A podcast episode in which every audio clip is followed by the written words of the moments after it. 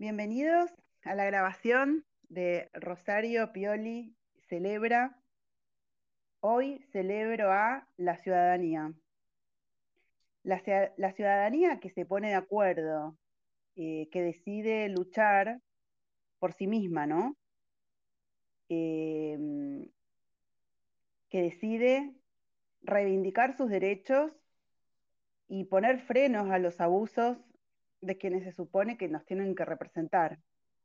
La, ciudadanía que decide luchar em, para un futuro, para un presente posible y un futuro mejor. Mis celebraciones siempre se basan eh, en cuatro valores que para mí son coordenada. La libertad, la creatividad, la valentía y la autenticidad. Bueno, los movimientos ciudadanos que reivindican representatividad en las instituciones eh, tienen estos cuatro carriles, estos cuatro valores eh, que sostienen y lo dinamizan, ¿no? Qué cosa más auténtico que un recuerdo, que un eh, que una demanda ciudadana. Bueno. Hola, hola. Hola Ariel. ¿Cómo estás?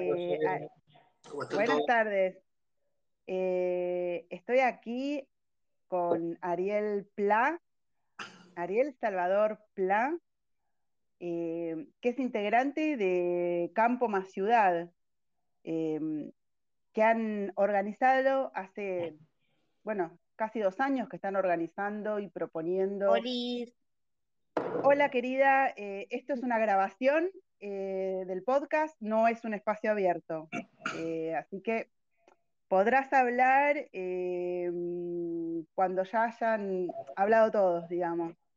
Em, Ariel, eh, me dijeron que vos, dentro de Campo más Ciudad, em, sos de los que más podés hablar acerca de la lucha del campo, ¿no?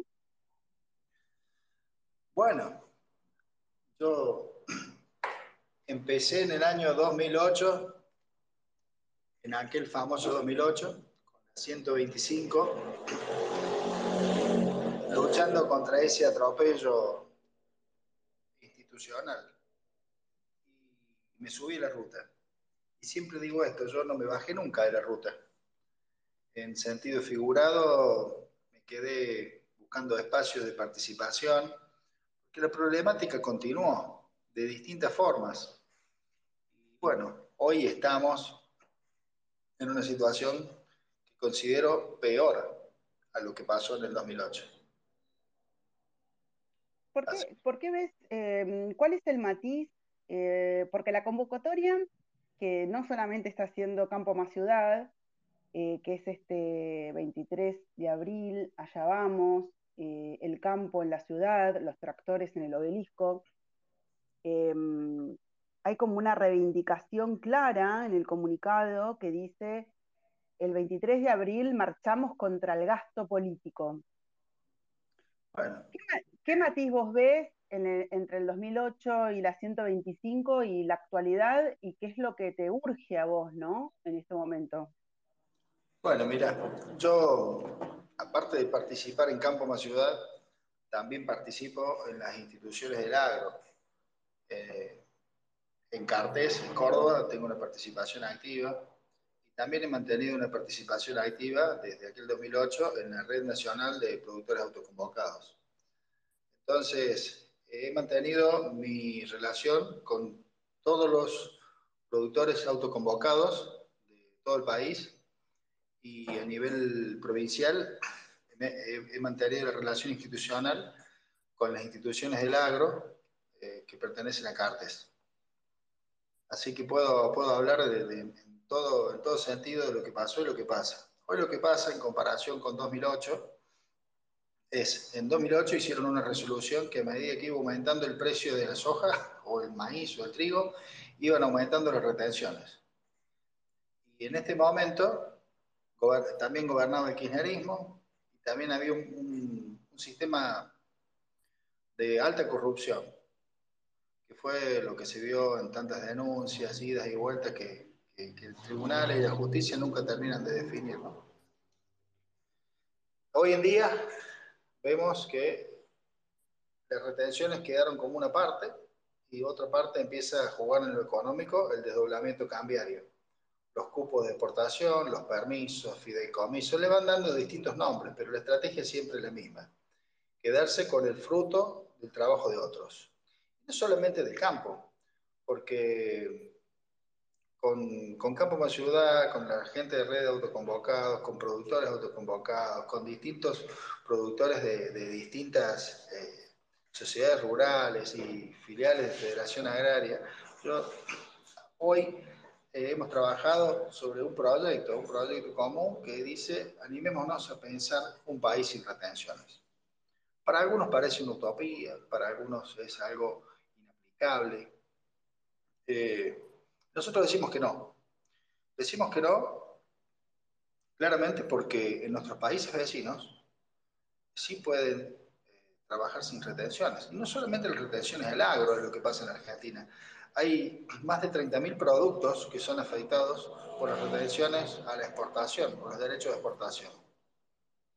Entonces, no es solamente una lucha para nosotros, sino es una lucha para obtener desde los sectores productivos productivos que producen bienes y servicios, eh, obtener un mismo trato ante la ley.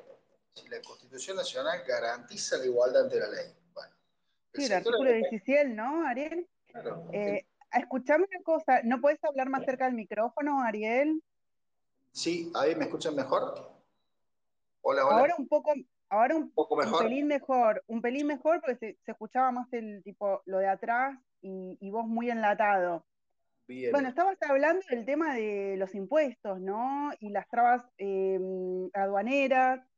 Bueno, eso es algo que Alberti ya hablaba en el, eh, en el siglo XIX, ¿no? Que supuestamente las bases con las que se escribió nuestra constitución hablaban de, una libertad que no tenemos ahora, ¿no? de distintas formas se ha mantenido un centralismo en Buenos Aires.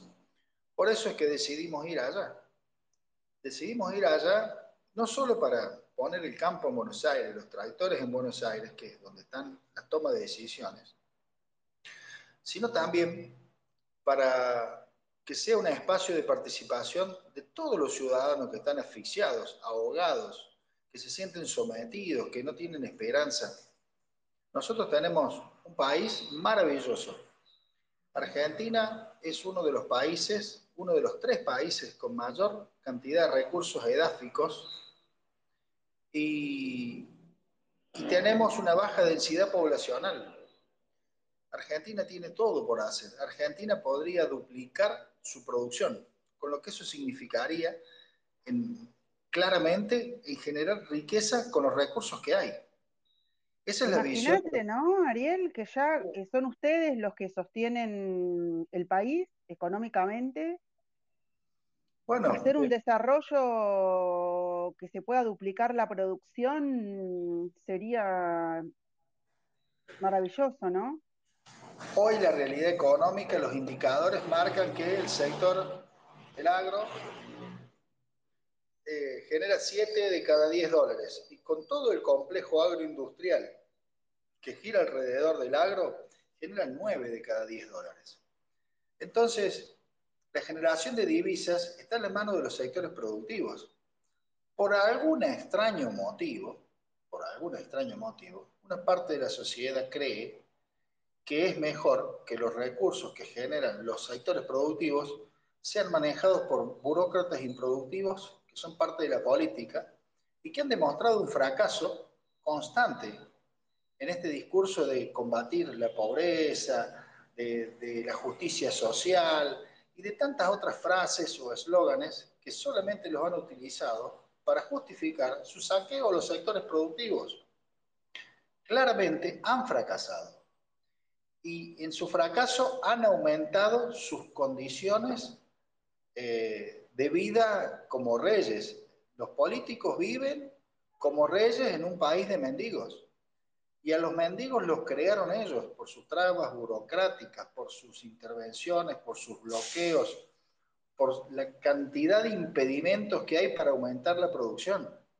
Fíjate hoy. Bueno, ellos crean pobreza, ¿no? Eh, históricamente han creado pobreza, que es la manera que ellos retienen el poder.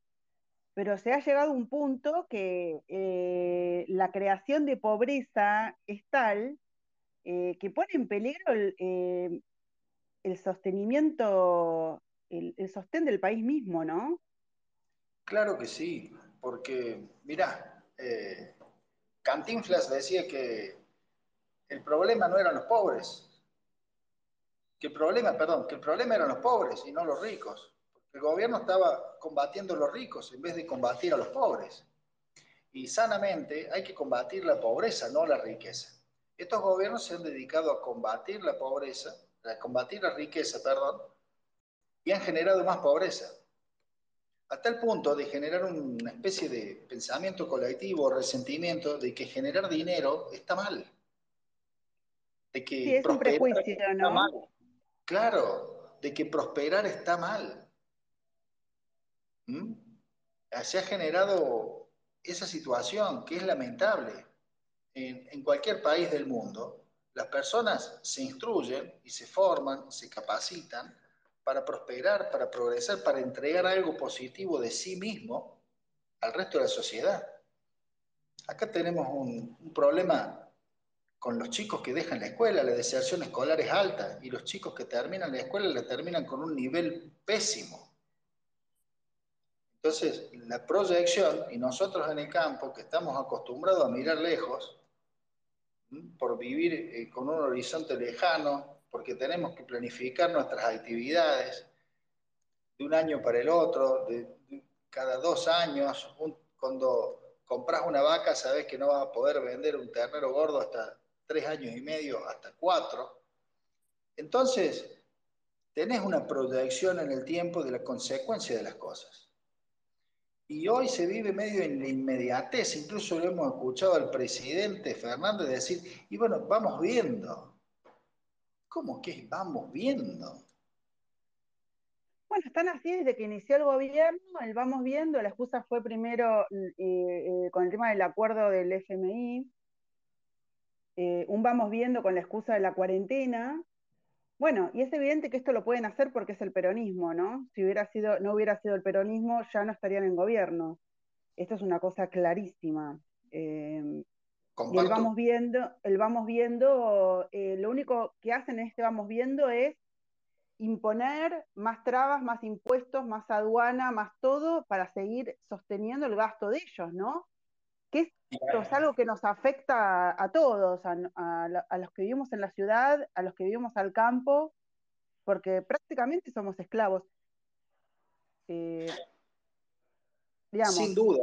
Que tenemos que tributar a una clase para que ellos vivan de espalda a nosotros y, y se reparten el Estado como, ¿Viste? Como dicen eso de que, eh, que nosotros somos como peones, ¿no? Y esos patrones de distancia, ¿no? se, se reparten eh, el Estado como si fueran patrones y, nosotros tenemos que trabajar para ellos, básicamente, ¿no?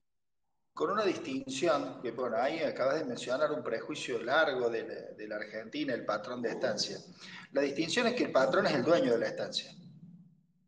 Ellos no son los dueños de la Argentina no son los dueños de la Argentina, son simples administradores temporales y coyunturales de los recursos que generamos todos los contribuyentes. Contribuyentes se creen, ¿no, Ariel? Ellos se creen dueños. De hecho, un poco, un poco dueños del poder son.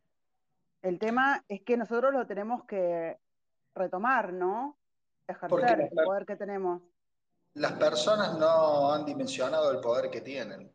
Yo estoy convencido, y siempre lo dije desde el primer momento en el campo más ciudad, que la gente de bien, la gente decente, la gente común, honesta, que trabaja día a día, es más, es mucha, es muchísima más.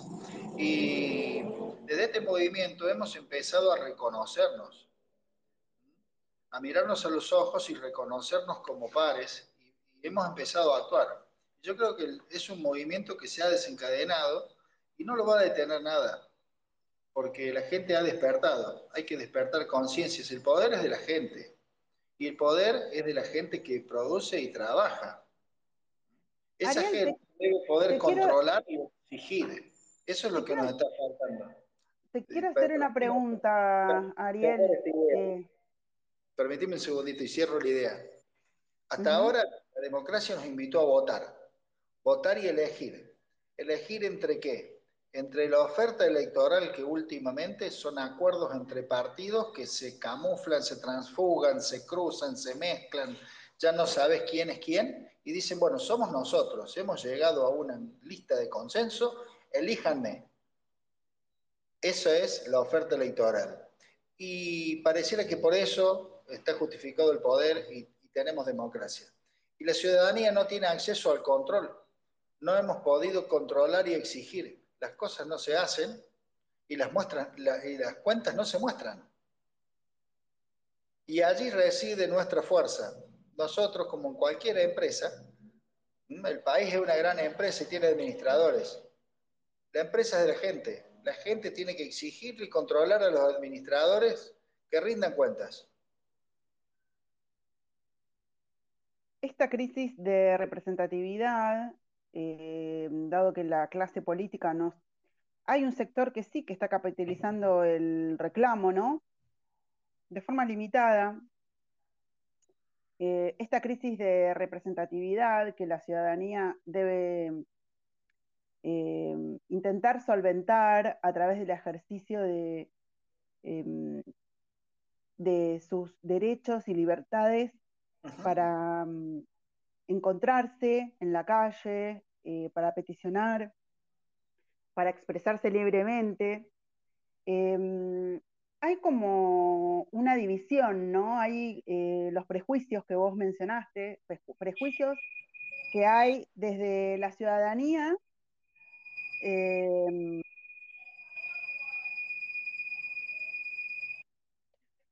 la ciudadanía respecto al campo, como que para muchos ciudadanos el campo es algo que les queda lejos, que no comprenden, que incluso, disculpen, eh, hay como un prejuicio, ¿no? Sabes que mm, eh, me contestaron por privado cuando invité a una persona, me dice, a mí qué me importa el campo, yo soy vegana, que se mueran los del campo. O, o sea, pero escúchame, la verdura y el cereal que vos comes la produce el campo, ¿no? Em, hay como muchos prejuicios, ¿no? De lo que significa tener ganado, eh, lo que significa trabajar en el campo, quiénes son los que producen en el campo. Eh, hay como un montón de prejuicios, ¿no? Que todos son, no sé, grandes propietarios, terratenientes, que eso ya que exploten así no existe, ¿no? Bueno, los, los grandes terratenientes ahora son políticos y sus tierras mm, tampoco las explotan, digamos. Em, quería saber eh, tu punto de vista respecto a estos prejuicios, eh, ¿cuál es tu opinión?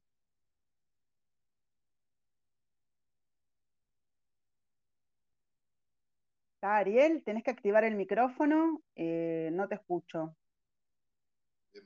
Hola, ¿ahí me escuchás? Ahora sí. Ahora sí, bien. Los prejuicios han sido instalados desde el sector político hacia el campo para justificar el saqueo, buscando un consenso social en gente que ignora la realidad y para justificar el saqueo al campo. Esto no viene de ahora. Todo esto viene desde la época, eh, en el año 55, cuando lo sacaron a Perón del poder. Acá en el campo hay una anécdota, en mi pueblo, de un señor que vino al pueblo a vender eh, su cosecha de maní o una cantidad de maní que tenía entregada en una casa de ramos generales. Así se llamaba acá en el interior, había eh, un gran comercio donde vendían, los productores vendían el maní, compraban los repuestos, hasta la ropa de, los chicos. Era una, casa, como un shopping enorme, de todo vendían. Y cuando consultó qué compraba con todo ese maní, compraba un sulky. Se fue al campo y a la semana volvió con la decisión de comprar el sulky. Había hablado con la familia y iban a comprar el sulky. Y le dijeron, no, pero espere, dice, usted no escuchó, dice, lo que pasó, habían cambiado muchas cosas. Eh, lo, sí, lo sacaron a Perón, bueno, dice, ahora las cosas cambiaron. ¿Y qué cambió? Con ese mismo money se compró una camioneta Ford V8. 90% de retenciones tenía el maní. Entonces siempre ha habido un saqueo y una transferencia de recursos del interior a la política y de la política para hacer todo tipo de emprendimientos eh, que han sido siempre improductivos. Hoy tenemos un IPF que no nos da combustible, hoy tenemos una aerolínea que nos sale 600 millones de dólares por mes, por año, perdón, de déficit. Entonces, imagínate vos. Bueno, Aerolíneas ya ha ascendido a. Ariel, eh, eh, Aerolíneas ha ascendido a 2 millones de dólares diarios, creo que ya son 700 millones de dólares por año. Llegan a las... Eh, es una barbaridad, ¿no? Porque esos son dólares que luego nos endeudamos, ¿no? Claro que sí, pero no tengas dudas. El kirchnerismo no solamente aumentó la deuda externa, no la pagó, sino que también se llevó una deuda interna porque se llevó del campo entre retenciones, desdoblamiento cambiario, intervenciones en el mercado, cepos al dólar, cepo a la exportación, se llevó casi 300 mil millones de dólares. Entonces es muy grande el empobrecimiento que han generado para instalar este populismo berreta, que lo único que ha hecho es llenar eh, de, pobreza, no solamente pobreza, porque la pobreza es, es digna, la pobreza es una coyuntura de la persona, es una situación coyuntural, uno puede salir de la pobreza y puede salir de la riqueza también. Esas son coyunturas, no es imposible salir de la pobreza. Ahora, cuando ya te bajaron a la marginalidad y al analfabetismo y convirtieron al país en una gran villa miseria, la cosa se vuelve complicada. Porque acá hay algo que hay que decir, vos hablabas antes de los impuestos. Los impuestos los paga todo el mundo. Hay muchas personas que creen que solamente los impuestos los, los paga el señor al que le dan un papelito y dice usted tiene que ir a pagar esto al banco. Y no están dándose cuenta que por cada 10 mil pesos de mercadería que compran en un carro del súper, un carro chiquito, ¿sí? esa persona está pagando entre 6.500 y 7.000 pesos de impuestos en lo que una consume. Barbaridad. Es una locura. Entonces las personas han perdido el poder adquisitivo. La inflación desmedida por la emisión monetaria es otra trampa del gobierno hacia la sociedad no paran de hacerle perder valor al peso. Yo el otro día hablaba con una señora y, me preguntaba, ¿cómo es que aumentan así las cosas? Las cosas no aumentan, pierde valor el peso. Entonces tenemos que hablar las cosas como son. Las cosas mantienen un valor relativo. El peso es el que se está devaluando día por día. Incluso se han visto billetes eh, retirados de un cajero automático con lista secuencial de números que no están terminados de imprimir en los colores porque la tinta se, les termina la tinta a la máquina. decir, es, eso sí es una utopía haber pensado que la Argentina no iba a parar de imprimir billetes. Nuestros vecinos, Uruguay, exporta más carne que nosotros. Para que te des una idea de los prejuicios, eh, el productor ganadero más grande de Estados Unidos, él solo tiene 40 millones de cabezas de vaca Acá tenemos 52, 53 millones de cabezas en todo el país. Y hablan de la oligarquía vacuna y de los terratenientes. Acá nos han bajado la vara tan baja para entender lo que es riqueza, que la clase media no lucha. Y la clase media no lucha porque cree que todavía tiene un poder adquisitivo y no puede pintar ni el frente de la casa. Nada más que se está midiendo con alguien que está durmiendo en la calle o abajo de dos chapas. Entonces, ese sí que es pobre. No es pobre, es marginal, lo han acorralado, lo han sometido a vivir en una cueva. ¿Mm? Ya no es pobreza lo que hay en Argentina, hay indignidad. Es inmoral lo que pasa en Argentina. Bueno, yo siempre digo esto de que no, llegó, ni siquiera estamos en, en, la época romana, que había, había circulación de agua, ¿no? desagotes, en a las casas llegaba agua corriente. gran parte de la población no tienen acceso al agua, ya directamente, ¿no? Hay festivales para todos. En los pueblos contratan artistas gratis, entre comillas. Y el Estado se mete en gastos superfluos que son pan y circo. ¿Sí? Entre todos terminamos pagando un artista que a la mitad no le gusta y que el 10% va a haber. Entonces, ¿por qué no ponemos agua corriente? ¿Por qué no ponemos bacheo? ¿Por qué no ponemos eh, gas natural? ¿Por qué no hacemos cloacas en los pueblos? En mi pueblo recién se está iniciando una obra de cloacas, ya hubo un intendente anterior que se robó una parte de la obra, al punto que compró un campo la municipalidad para hacer los plantas de tratamiento y compró el del lado, lo cobraron y no se lo entregaron.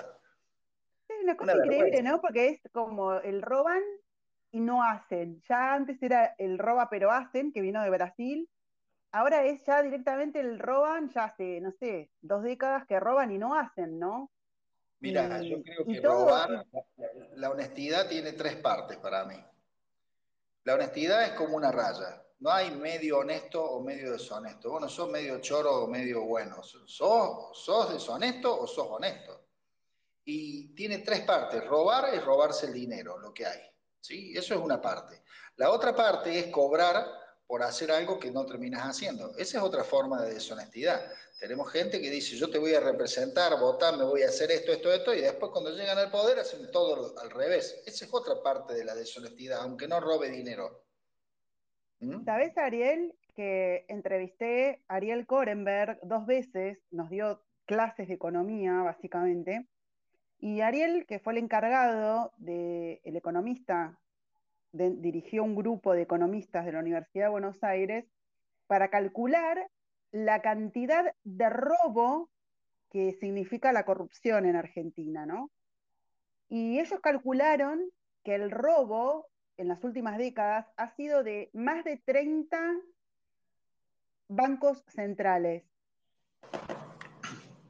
Que el impacto, el impacto, el impacto de la corrupción eh, no es un vuelto por acá, un vuelto para allá. el, impacto ya es macroeconómico.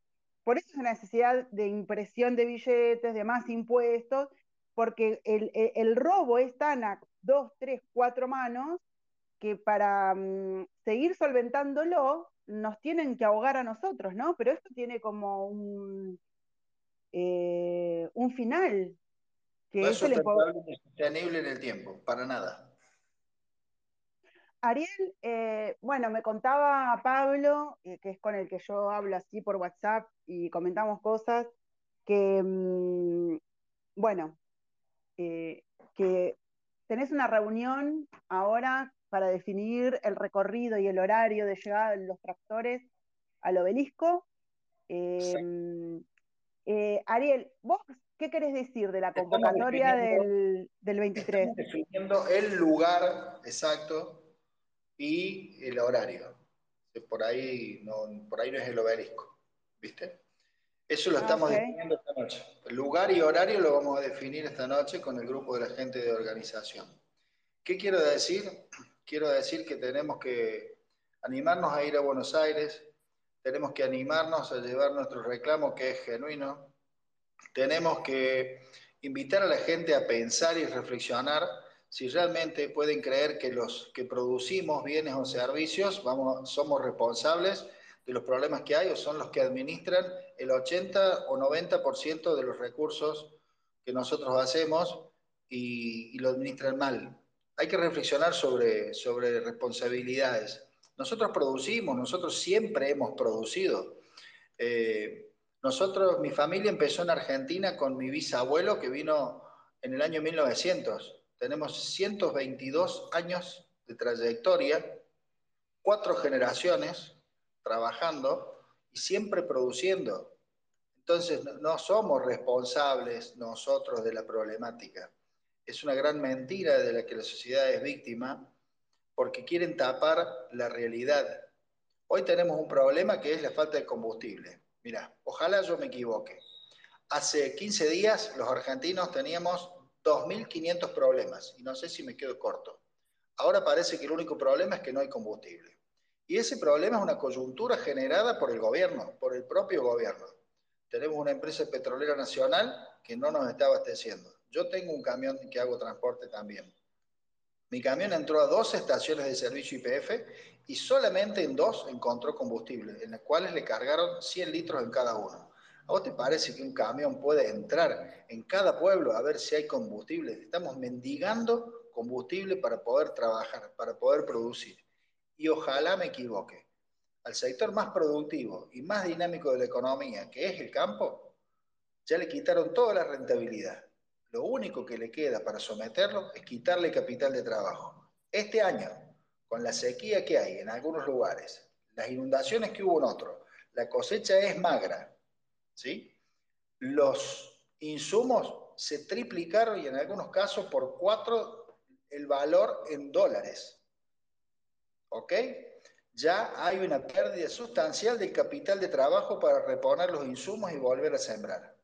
Si no aparece el gasoil, la cosecha no se va a poder levantar. Si no se levanta la cosecha, que la sociedad entera sepa que cada grano que se cae al suelo, cada vaina que se desprende o se abre y pierde su producción, es imposible recuperarla. Nadie pierde cuando el productor gana. Nadie pierde porque lo que hay y lo que más pueda haber siempre va a ser mayor volumen económico para que gire y circule en la economía.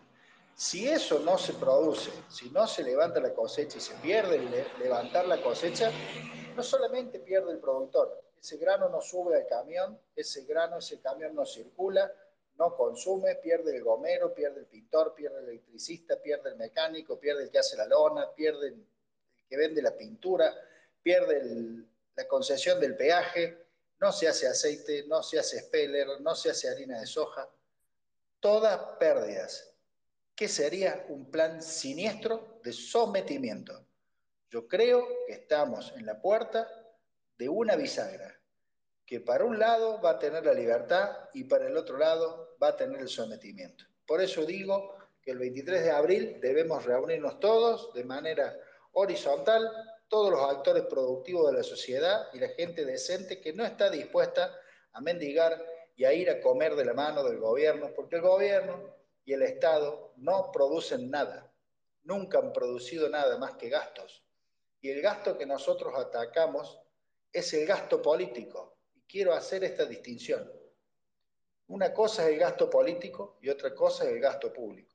Los servidores públicos, la policía, la enfermera, el médico, el maestro, el pobre jubilado, está mendigando, están pisoteados en sus ingresos. No les alcanza el dinero para llegar a fin de mes. A ninguno. Entonces, esa gente es la gente que tiene que reivindicar y reivindicarse en cuanto a la asignación de recursos. Y no crear ministerios extraños, con enormes partidas superiores a las de las Fuerzas Armadas, por ejemplo, que no tenemos, la verdad, defensa. Si hoy nos quiere invadir algún país, viene cualquiera con dos gomeras nos invade. El deterioro que, en el que está Argentina es enorme.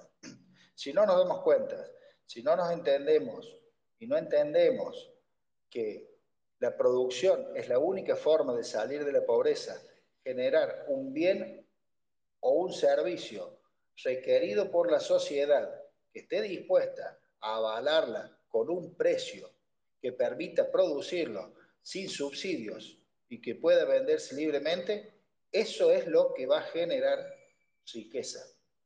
Hoy los argentinos cobran un tercio del sueldo que deberían cobrar, comparándolo en dólares, y consumen cuando van a comprar y pagan el, el 100% más caras las cosas.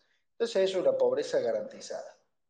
En Venezuela, en Venezuela, Hugo Chávez implementó un plan de exterminio de la producción para poder apropiarse y someter a todo el país. Acá lo intentó Cristina en el 2008 y el campo le dijo basta. Y hoy, detrás de Alberto, pareciera que quiere hacer lo mismo. Y el campo el hermano mayor de esta gran familia argentina, como vos lo presentaste, que genera la mayor cantidad de recursos, de nuevo va a decir basta junto con toda la sociedad. Ariel, eh, es emocionante eh, lo que decís. Eh, estoy como conmovida. vamos a ver, estamos dependiendo de una próxima cosecha y el precio del combustible y que haya combustible. Esto del Estado fallido como programa para someter, crear un Estado fallido para someter, eh, da escalofríos, ¿no? En el 2019 habíamos muchos que decíamos que el plan era Cuba, que el plan era Venezuela, nos decían eh, que hacíamos campaña del miedo. Bueno, el miedo ya llegó, ¿no? Y acá está. Em, ¿Qué vamos a hacer, no? Como ciudadanos, eh, yo celebro la ciudadanía hoy para que la podamos ejercer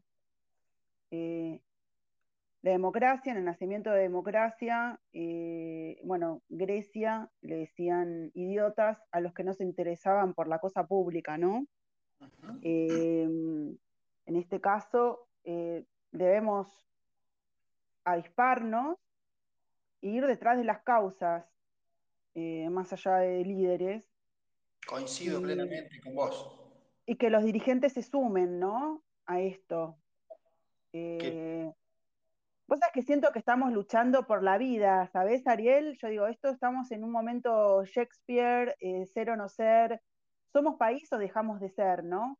La sangría de los recursos humanos, el capital humano, los jóvenes, eh, las familias que se van, no sé, como que tenemos que decidir, ¿no? ¿Qué queremos ser? Y bueno, nada, Ariel. Eh, Seamos libres todo lo demás no importa. Decía es lo que decía San Claro. Eh, bueno, hablando de San Martín, eh, Ariel, ¿sabes una cosa? Que si ustedes llegan a un acuerdo, eh, el horario y el, y el, recorrido de la marcha mientras que estamos en el espacio, mandame un mensaje, te lo pido por favor, Ariel. ¿Cómo no? o le avisás a los chicos, así lo anunciamos. Por supuesto a los, a los de a los de la ciudad nos da igual, ¿no? Pues sabemos que el 23A hay que estar movilizado y es lo que estamos difundiendo hoy. Invitamos a todos a participar eh, de forma pacífica, em, pensando en nosotros, en un presente posible y en un futuro mejor. Em, no somos mercancía en manos de políticos, somos ciudadanos. Eh, Ariel, eh, gracias. Me encantaría en otro momento hablar con vos de forma más profunda y extensa. Eh, te mando un abrazo y me quedo con los chicos porque mencionaste a San Martín. Vos sabés que yo le hice tres espacios al, evento de Güemes, de Güemes 200 más 1. Y bueno, Vamos a abrirle el micrófono a Leo Dimolis. Te mando un beso, Ariel, y te despido para que puedas ir a la reunión. Muchas gracias. Un beso. Saludo a todos. Un abrazo y nada, que viva la patria, ¿no? Que viva la patria. Así es, ese sentimiento patriótico es lo que debemos reivindicar. Un abrazo y gracias por lo que estás haciendo. Tenemos que ser más juntos vamos a salir adelante. Yo tengo plena fe en eso y siempre dije una frase. Mucha gente se cuelga del exitismo en el corto plazo del logro de algún resultado. Yo creo que alguien tiene que empezar. Así lo digo siempre. En todas las situaciones adversas, alguien tiene que empezar a luchar para que cambien. Bueno, yo empecé y y sigo y voy a continuar. Y así le digo, le permito ese mensaje a todas las personas en cualquier situación adversa que tengan, que empiecen, porque alguien tiene que empezar. Y si no ven el resultado inmediatamente, eh, algún tiempo o más adelante, su descendencia lo podrá disfrutar. Y eso es un legado, eso es trascender en la vida. Sabes, Ariel, eh, que esto de alguien tiene que empezar, eh, este espacio yo lo armé como estímulo e inspiración para mí para otros, y para, y para demostrar que se puede hacer. Eh, todos mis espacios son celebraciones a personas que pueden hacer. Yo desde mi metro cuadrado hago esto, desde el podcast, celebro a la gente libre, valiente, creativa, auténtica como vos, Em, bueno, te abrazo eh, con el corazón celeste y blanco en este momento. Eh, espero poder verte. Eh, y, Vamos a vernos. Sí, claro que sí. te mando otro abrazo y muchísimas gracias, Ariel. gracias por inspirarnos y gracias por dinamizar y gracias por el alguien tiene que empezar. Por ahí empezamos. Quizás para nuestros hijos o para nuestros nietos, ¿no? Bueno. Un beso, Ariel. Eh, me voy con Leo. Chao, me voy con Leo. Chao, chao. Em, eh, hola, Leo. Eh, ¿Cómo te va, Rosario? Buenas, Buenas tardes, querido. bueno, saben que con Leo bueno, yo tengo debilidad con Leo porque somos, yo digo, somos eh, animales del mismo corral, eh, nos emocionan las mismas cosas. Em, Leo eh, fue el que inspirado en este 9, 9 de julio en San Nicolás, bajo, digo yo, bajo el cobijo de las estrellas, alrededor de un fuego, con los soldados de Güemes, dijo, tenemos que reivindicar a estos soldados y a Güemes eh, en ese aniversario 200 que no pudieron entrar a, rendir homenaje eh, a Martín Miguel de Güemes y esa injusticia, ¿no? Quiero que comentemos cosas sintéticamente respecto al evento, al evento del 16-17 de junio en Salta em, y, luego volver abro a Sebastián, a Pablo y de Campo Más Ciudad y Ariel Viano Em, para que continuamos hablando del 23A. Eh, Leo, eh, ¿cuáles son las novedades del 200 más 1?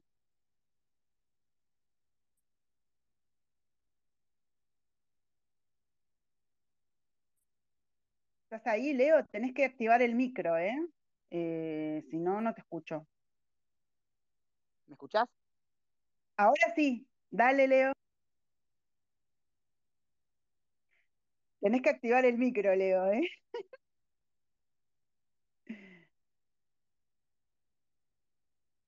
A ver, Leo. mira, el micro que está ahí a la izquierda, abajo del todo, que está en rojo, le tenés que poner violeta para poder hablar.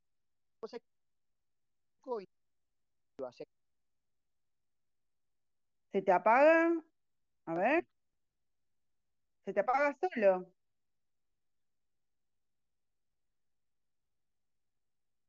A ver, Leo. Bueno. Ahí está, ahora sí.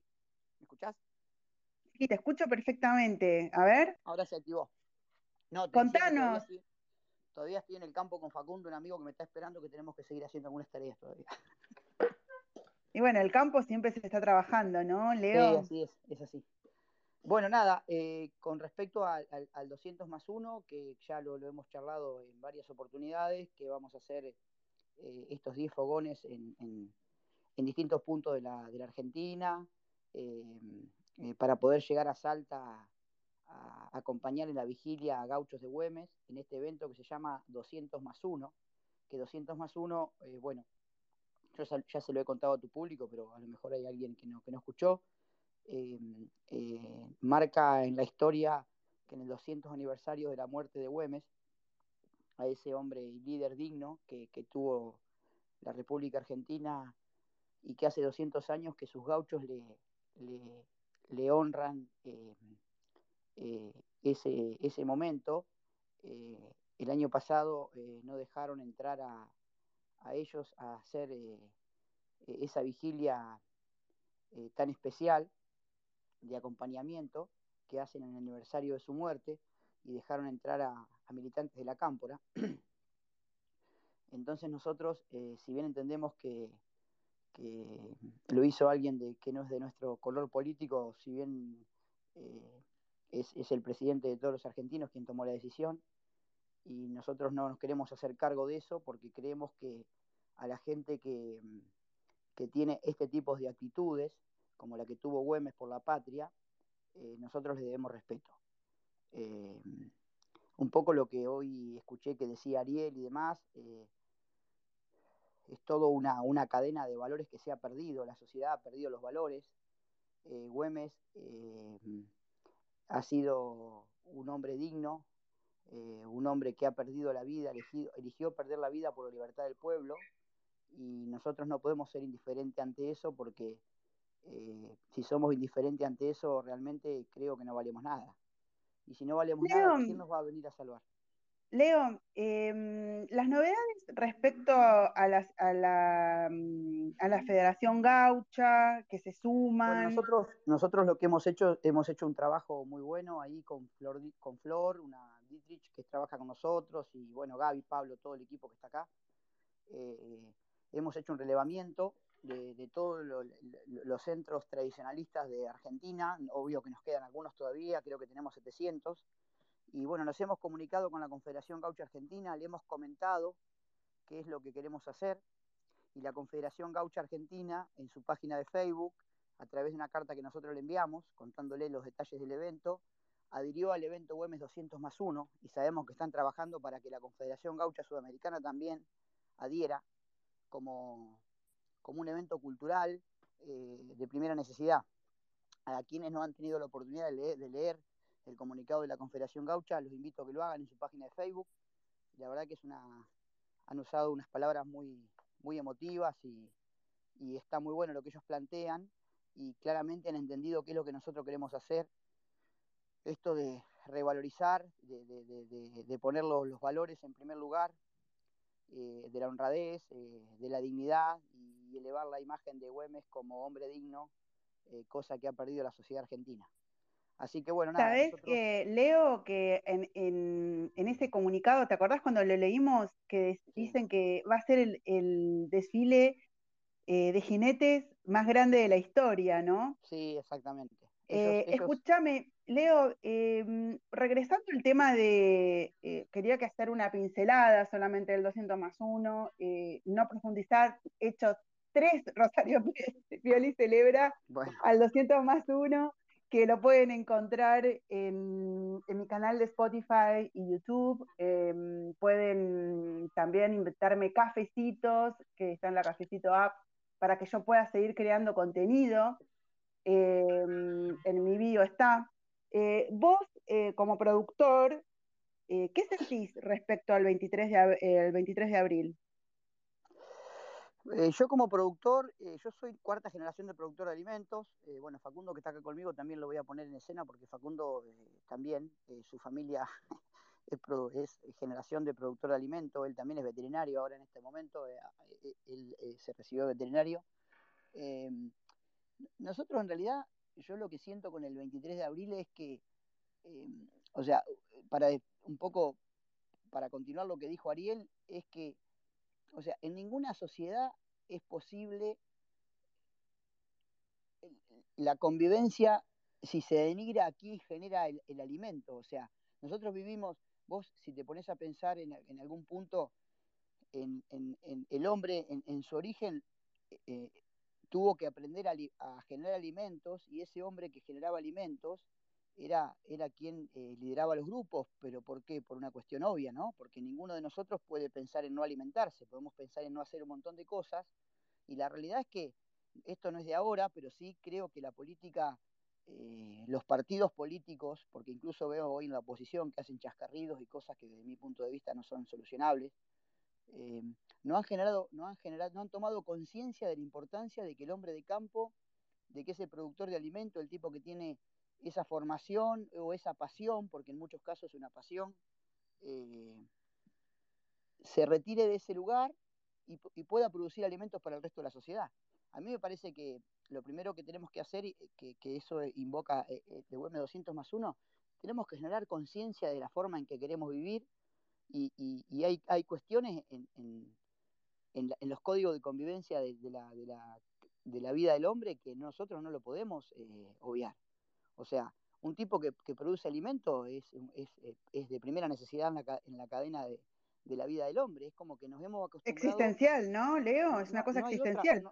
no, hay otra forma. O sea, podemos evitar cualquier cosa menos comer. Entonces, o sea, y, no creo que ni sea ni radical ni de peronista. Simplemente me parece que, que tiene que ser de gente que tiene que tener sentido común. O sea, yo estoy acá en el campo donde yo me crié hasta los 15 años, viví y, hoy en la actualidad tengo mi oficina acá y demás. Eh, y yo lo, único que veo son todas eh, sombras de taperas, de gente que producía alimento y se tuvo que ir al pueblo porque se quedó sin camino, se quedó sin luz, se quedó hoy en la actualidad, hoy tener internet como yo tengo porque puse una antena de y hice una inversión y con esta comparto casi a todos mis vecinos porque no, no, no hay antenas en la zona que, que den internet. Eh, o sea, es casi imposible. Eh, y todo esto eran focos de gente que vivía en el campo y que producía alimentos. Todo eso es como que lo, lo hemos, eh, lo hemos perdido, ¿me entendés? Pero no, no, no, no es, eso no es lógico, eso es lo que yo te quiero decir. O sea, no hay una forma posible. Ah, desde mi punto de vista, lo que debería ser una sociedad razonable es a ese hombre protegerlo para que ese hombre pueda seguir estando en ese espacio. O sea, digo esto y digo también, o sea, no podemos penar a quien produce alimentos para que un político cobre un millón de pesos, cuando un jubilado cobra 27. O sea, eh, tenemos que razonar las cosas y no, no, es de radicales, peronistas, del PRO, es una cuestión de sentido común en la vida del hombre. ¿Sabes qué pienso, Leo? ¿Sabes qué pienso? Que es como, estamos como muy entregados a la muerte, ¿no? Como país en vez de a la vida. El alimento es el sostén es lo que nos permite... estamos, eh, estamos todo el tiempo viviendo entre, entre gente que no nos dice la verdad, o sea, en algún punto quiero creer que es porque no lo razonan. O sea, yo lo escucho a Ariel, la verdad que Ariel me, me, identifica. O sea, creo que ese tiene que ser el discurso de cualquier persona que quiera acceder a la función pública. Eh, no creo que sea el, caso de Ariel, pero, o sea, es, es de sentido común. Nadie puede negar a un productor de alimento en la cadena de la vida del hombre porque no hay forma posible de vida sin alimentarse. Entonces, nosotros lo que La dignidad básica del humano, ¿no? Pero, a ver, el hombre, ese productor de alimento, e, es un tipo digno en, una sociedad. Cualquier sociedad razonable lo, se ve, identificado a ese hombre con la palabra dignidad. Y, y, es un poco lo que hemos perdido, por eso el es 200 más 1. O sea, si nosotros a un hombre que dio la vida por, la, por nuestra libertad, que todo el tiempo la estamos transitando, pero no la estamos valorando, porque es como que nos hemos acostumbrado a vivir de esa manera y, no tomamos sentido de la cosa. En este último tiempo han pasado eh, distintas cuestiones que a lo mejor nos hacen ver... Eh, Se te apagó el micro, Leo, no te escucho por algún motivo. A ver, dale. ¿Ahora me escuchás? Ahora sí, a ver. Sí, se me puede ir el internet, Rosario, disculpa. Por eso nosotros tenemos no sé, por algún motivo se te abre y se te cierra el micro solo. No, no, no. Pero yo estoy con el micrófono en violeta acá, ¿eh? Dale, dale, te decía que, estoy escuchando. Te decía que nada, que nosotros no podemos dejar pasar eh, esa, esa actitud de hombre digno el argentino se tiene que ver representado en una persona con, el perfil de Güemes. O sea, no, no, no podemos dejar pasar esas cosas porque si no, no tenemos ninguna posibilidad como sociedad y, como forma de vida. No, no. Tenemos que, ocuparnos. Hay gente que está distraída. Nosotros desde Campo Más Ciudad estamos trabajando desde hace mucho tiempo en esto. Eh, vamos a seguir trabajando en esto, eh, en tratar de lograr el compromiso de la gente.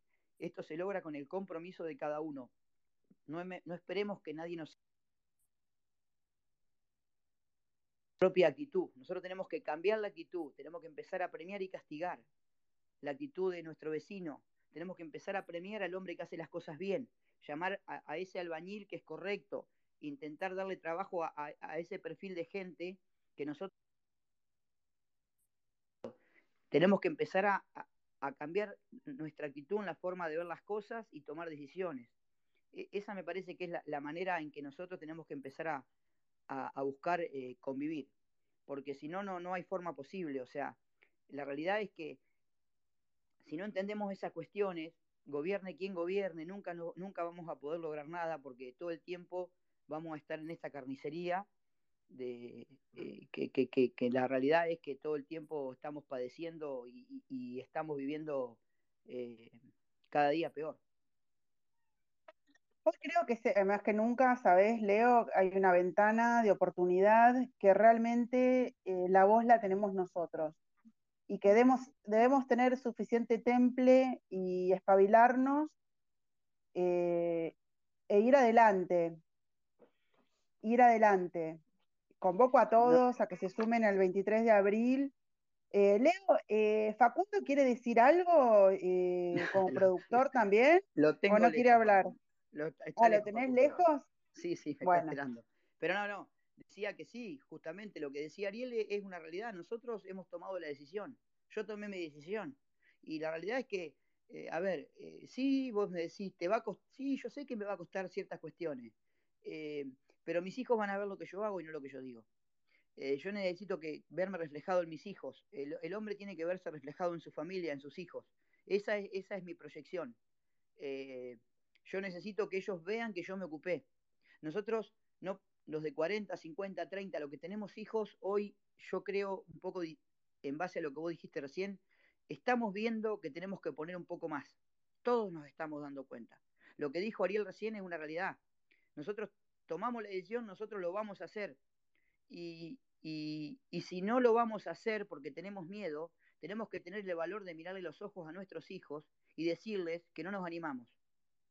Pero tenemos que actuar con valentía, no podemos actuar con cobardía. Tenemos que ser muy razonables, tenemos que emprender este camino que todos sabemos que tenemos que, que es un camino difícil, todos lo sabemos, pero tenemos que ser responsables, tenemos que ser responsables ante nuestra familia, ante nuestros hijos, ante nuestros amigos. O sea, eh, no, podemos, no podemos evitar más. Nosotros estamos en un contexto en Argentina donde hay un montón de gente que no puede comer. Y tenemos la gente que se está enriqueciendo a costa de eso, que son los políticos, eh, diciéndole que los van a salvar y nunca se pudieron salvar ellos. O sea, tenemos que empezar a ver todo ese tipo de cuestiones. Por eso nosotros tenemos que revalorizar la imagen de, hombres como, Martín Miguel de Güemes, eh, hombres dignos, hombres que dieron la, vida por la libertad del pueblo. Nosotros, Campo más Ciudad, no vamos a dejar pasar como Güemes, porque nosotros consideramos que ahí están los verdaderos valores de, la vida del hombre. Entonces nosotros vamos a revalorizar eso, vamos a hacer toda esta gesta y esta movida en 10 provincias argentinas. Hoy le mandé un mensaje a un salteño amigo que, descubrí en este tiempo y, le dije, hoy estoy feliz porque hoy logramos el grupo con los casi, nos faltan dos agregar, pero ya lo estamos hablando y, dependemos mucho del tiempo de ello. Ya logramos nuestro grupo de WhatsApp con los 10, eh, las 10 personas que se van a ocupar de hacer los fogones en las 10 provincias de Argentina. La gente. Ahí ya volviste al, al 200 más 1, a esos fogones que se van a hacer para junio. Eh, Leo, eh, gracias eh, por compartir tu palabra, tu entusiasmo, tu ilusión. Bueno, cuando termine el ciclo del 23 de abril volveremos a hablar del 200 más 1. voy a hablar, antes de hablar con Pablo de Marqui y Sebastián Quiroga, eh, voy a leer el comunicado de prensa de Campo Más Ciudad eh, a propósito del, 23 de abril. El 23 de abril marchamos contra el gasto político. El 23 de abril, productores agropecuarios de todo el país se movilizarán a la ciudad de Buenos Aires para reclamar contra la alta presión impositiva,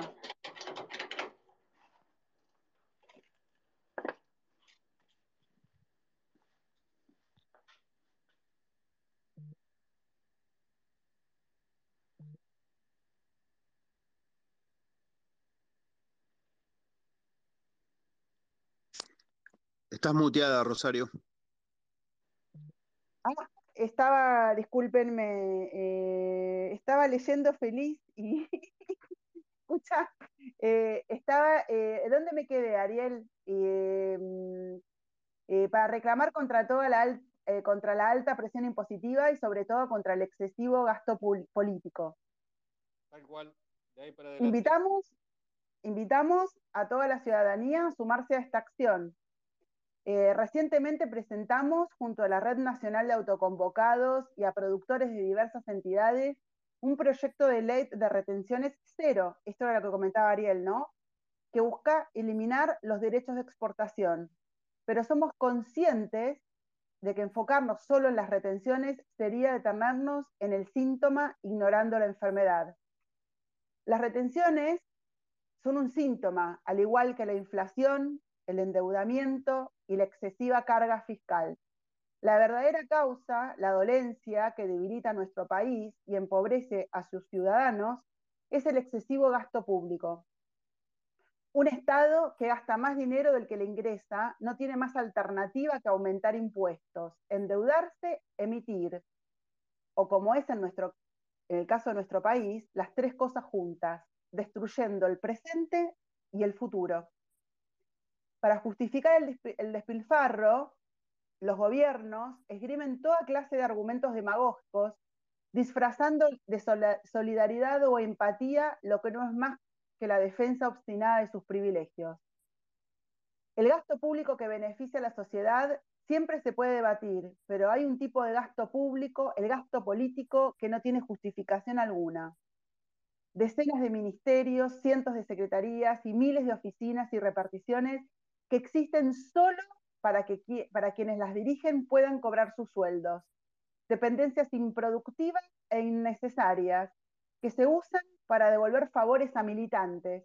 Una burocracia gigantesca al servicio del nepotismo, de la generación de cajas o de los caprichos ideológicos, diputados y senadores con ejércitos de asesores, un Congreso cuya biblioteca tiene más de 1.300 empleados, Dependencias con nombres tan rebuscados como Dirección de Articulación Territorial para el Fortalecimiento del Acceso a la Justicia, Dirección de Regulación del Sistema Nacional Integrado de Venta y distribución de, distribución de diarios, revistas y afines. Cada una con su personal jerárquico y subalterno, quemando millones y millones de pesos que salen del bolsillo de los argentinos productivos. Todo este gasto podría erradicarse de un momento a otro sin más perjudicados que aquellos que durante años se sirvieron del Estado para vivir como reyes, sin aportar nada al país. Pero eso no va a ocurrir si los ciudadanos no lo exigimos de manera contundente. Quienes nos gobiernan no, no están dispuestos a ceder sus privilegios. La inflación, la inflación, las retenciones y el endeudamiento son el precio que pagamos los ciudadanos para que los políticos no tengan que ajustarse y será cada vez más alto si no les ponemos un freno. Por eso convocamos a todos a sumarse a esta movilización. No es la causa del campo, sino la causa de cada argentino al que la política le roba el fruto de su esfuerzo. Estamos hartos. Por eso, el 23 de abril, allá vamos. Este comunicado maravilloso, Sebastián, ¿qué te puedo decir? Impresionante. ¿Te parece? Em, no, me quedé, me quedé como, es muy claro, ¿no? Sintético. Em, el gasto político. Acá se está hablando del gasto que sostienen los privilegios y, nada, ¿no? Esto que el campo más ciudad tiene, que siempre está reivindicando la ciudadanía, la república, las instituciones, la constitución. Nada, tenés el, abro el espacio para vos, tenés la palabra, Sebastián. Gracias, Rosario, y gracias a todos los que están hoy escuchándonos. Bueno, a ver, eh, como acabas de decir recién, ¿no? Campo Más Ciudad es eso, es un espacio de participación ciudadana. Cuando fue creado, fue creado con ese espíritu y sin ninguna duda intentamos mantener justamente lo más cuidado posible eh, e, esa condición de que todos y cada uno puedan expresarse, porque entendimos en algún momento que muchas veces eh, dentro de los espacios partidarios, que son necesarios dentro de una vida en democracia, pero eh, hay opiniones que, que se tiñen de un color o, tienen algún tinte ideológico. Entonces, desde ese lugar buscamos generar el lugar para que se defienda los valores de la República, eh, aquello que dice el manual de instrucciones de una vida cívica, que es la Constitución Nacional. Entonces, eh, sin ninguna duda, generamos este tipo de acciones o este tipo de comunicados como el que acabas de leer, ¿no? Que intentamos a través de, este 23 de abril, de estos comunicados que llegan a la prensa, eh, de las intervenciones que tenemos en los medios, eh, o en cada charla como la que tuvimos hace un par de días en, San Lorenzo con 70, 80 personas, eh, es justamente la de poder generar visibilidad a este tipo de cuestiones o, o algunas otras, ¿no? que ya son conocidas, como fueron las de los banderazos en el 2020, como fue el acto del 9 de julio en San Nicolás el año pasado, como fue ayudar, en alguna medida, no fue una acción nuestra, pero sí ayudar a difundir lo que pasó con las piedras, eh, y cada causa que haga el bien de la República, que haga la construcción de un país más ordenado, que es eh, ni siquiera eh, el, en el que queremos vivir, sino en el que nos merecemos, digo yo siempre, ¿no? Eh, todos aquellos que nos, laburan, eh, nos levantamos temprano para ir a laburar, todos aquellos que eh, cumplimos con, con, las normas de convivencia de cada lugar, no merecemos estar cortando clavos para ver si, si, nos va a alcanzar lo que mensualmente nos entra en nuestros hogares, cuando en realidad estamos viviendo en un país que produce muchísima riqueza y potencialmente puede producir mucha más, y por un puñado de, de, delincuentes eh, terminamos eh, dando discusiones que ni siquiera, que ya están obsoletas en cualquier lugar del mundo, ¿no? Y acá todavía seguimos hablando de inflación, seguimos eh, hablando de aumento de precios, seguimos hablando de un 50% de pobreza, cuando estadísticamente a nivel mundial los índices de pobreza han bajado, inclusive en países del centro de África. Entonces, creo que algo como sociedad se está errando y es nuestra responsabilidad como ciudadanos, celebrando justamente la ciudadanía, como decís vos, Rosario, que tenemos esa responsabilidad de salir a defender aquello por lo cual nos han legado nuestros viejos, nuestros abuelos y todos aquellos que pusieron el lomo por un país distinto, ¿no? Eh, siempre digo que si mi abuelo viera hoy la realidad del país, y eso que no falleció hace tantos años, eh, agarraría la bandera al igual que la agarro yo, al, igual que la agarra mi hijo de, de, de 12 años, eh, y mínimamente en, acción de protesta iría a la plaza de cada pueblo a cantar el himno todos los días. Sebastián, em, qué interesante todo esto de, la, de, convocar desde la ciudadanía, de, la, de reivindicar nuestros derechos, nuestras libertades es como que mm, de alguna manera nosotros tenemos que despertar, ¿no? Despertar de este delirio autodestructivo que vivimos. Es como comentabas recién, qué interesante esto que decís, que hasta en los países del centro de África está, está eh, desapareciendo la pobreza y en nosotros, en base a mm, ideas totalmente inconducentes, lo único que hacemos es aumentarla. Y quizás em, participar y hablar y comentar y movilizar eh, sea una forma de empezar a, conectar con, con, la realidad y con los otros ciudadanos que no estamos solos, no estamos aislados, lo hemos visto, creo desde el 2019 esta parte, ¿no? que ha, hecho, ha habido mucha, mucha, mucho movimiento ciudadano. Em, nada, yo la verdad que no tengo ganas de que la gente se siga yendo, ¿no? Eh, esto es una cosa que pasa también, que frente a tanta mentira, tanto delirio, a tanta negación, a tanta destrucción, la gente se va, bueno, basta. Mira, eh, nosotros siempre decimos, ¿no? Lo, dijo Ariel hace un rato, lo estaba escuchando, eh, la gente honesta, la gente buena, la gente decente es mucha más. Lo único que falta es que nos empecemos a encontrar y nos empecemos a reconocer todos estos espacios, como es Campo Más Ciudad, como existen muchísimos otros espacios de, participación ciudadana, son eh, de manera genuina, quizás eh, esos pequeños faros que se van dando cuando vos estás eh, en el medio de una torta. Yo siempre lo, lo, grafico con esto, ¿no?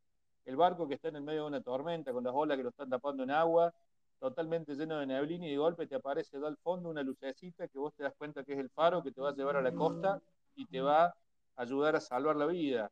Bueno, estos grupos, eh, que en este caso me toca participar activamente de Campo Más Ciudad, pero hay muchísimos más, eh, quizás son eso, ¿no?